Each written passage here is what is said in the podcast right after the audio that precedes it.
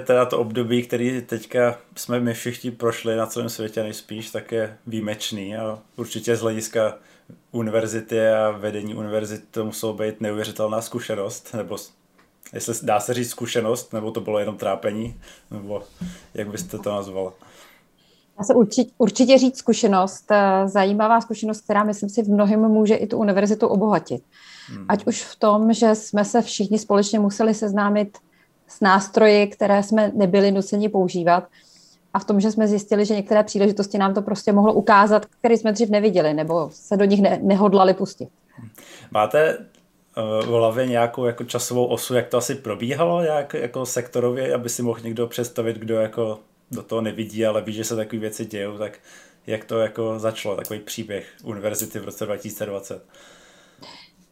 Tak eh, příběh univerzity v roce 2020 eh, vlastně v lednu ani v únoru těch signálů, že se příliš razantně změní univerzitní život mnoho nebylo, ale vlastně v březnu, kdy došlo k uzavření vysokých škol, k, té, k tomu omezení té prezenční přítomnosti ze dne na den, jsme najednou potřebovali na univerzitě ze dne na den tisíce platform pro online výuku.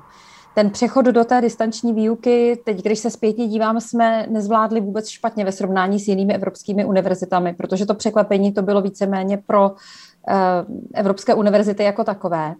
Nám se podařilo v průběhu uh, vlastně března a toho začátku dubna zajistit uh, dostatečné množství platform pro distanční výuku, což si myslím, že bylo, byl ohromný skok a dobrý počin. A zároveň jsme si uvědomili, že nestačí mít platformy, ale je nezbytné začít myslet na to, jak naše kolegy vzdělávat, jak jim umožnit, aby ta distanční výuka byla kvalitnější a kvalitnější. A v souvislosti s tím se taky museli měnit předpisy. Takže to máte najednou tu jednu chvíli, kdy ta univerzita se musela měnit, se vlastně eh, hned několik jejich vrstev muselo proměňovat do toho distančního fungování.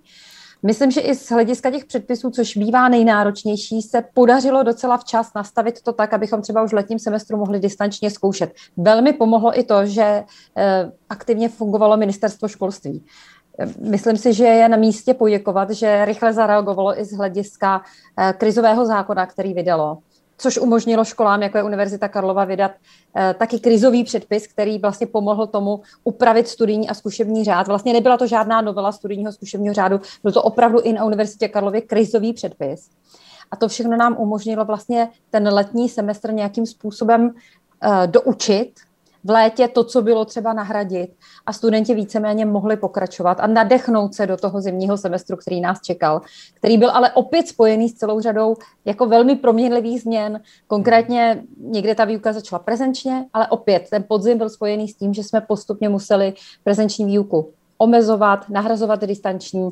No a teď ten příběh vlastně dospívá ke svému akademickému závěru. V tom akademickém roce se blížíme k tomu období, kdy Teď tedy máme možnost dohnat prezenční výuku, realizovat zkoušky prezenčně a tak se všichni snažíme to dohnat tak, abychom umožnili maximum studentů neprodlužovat student, studium a dokončit včas.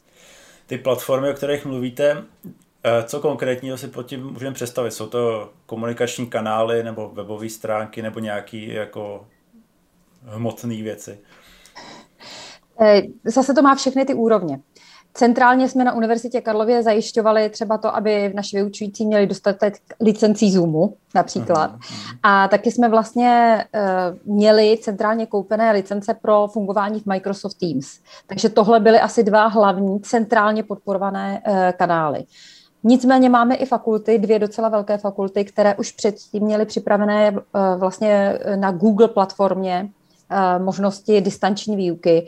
Takže vlastně na univerzitě došlo k tomu, že se potkávalo několik těchto nástrojů, což samozřejmě má své nevýhody, ale i své výhody.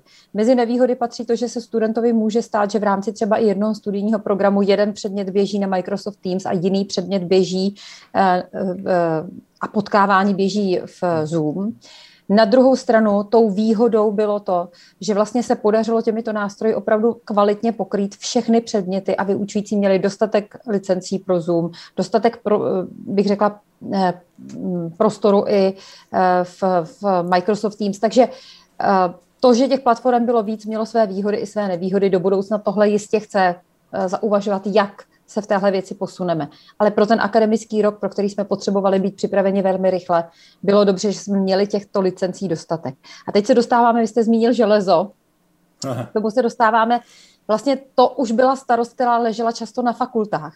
Eh, fakul, my jsme mohli zajistit ty centrálně nakupované licence, fakulty pak uh, často dokupovaly nejrůznější uh, hardwareové do vybavení pro sebe, pro akademiky, tak aby to běželo z tohoto pohledu. Mysleli jsme i na sociálně slabé studenty a na ty jsme mysleli centrálně, protože pokud vlastně máme studenty, kteří pobírají sociální stipendium, to znamená pohybují se s příjmem rodiny pod 1,5 násobkem životního minima, tak pro ty jsme samozřejmě měli připravené zdarma zapůjčení notebooků, eh, modem, eh, s, ve spolupráci vlastně s jedním poskytovatelem dat jsme měli pro ně připravené prostě připojení, tak aby mohli i sociálně ohrožení studenti absolvovat distanční výuku.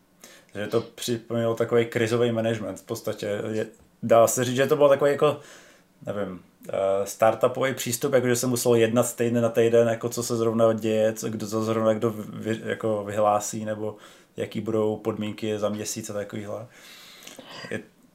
Určitě. Přesně jste to popsal a uh, hrozně hezky se ukázalo, kdo je srdcař i třeba na studijním odboru nebo na studijních odděleních.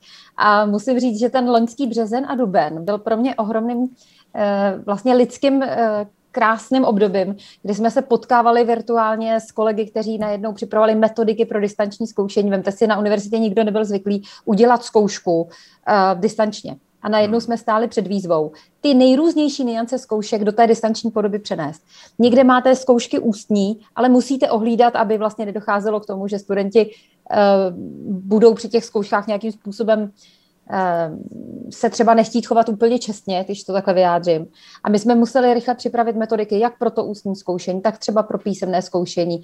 A bylo to hrozně krásné období, kdy celá řada kolegů se zapojila. Někdo z pohledu ochrany osobních dát, někdo z pohledu třeba studijní, jakoby předpisový, někdo jiný z pohledu pedagogického, takže přesně jste to pomenoval, ano, mělo to takového startupového ducha.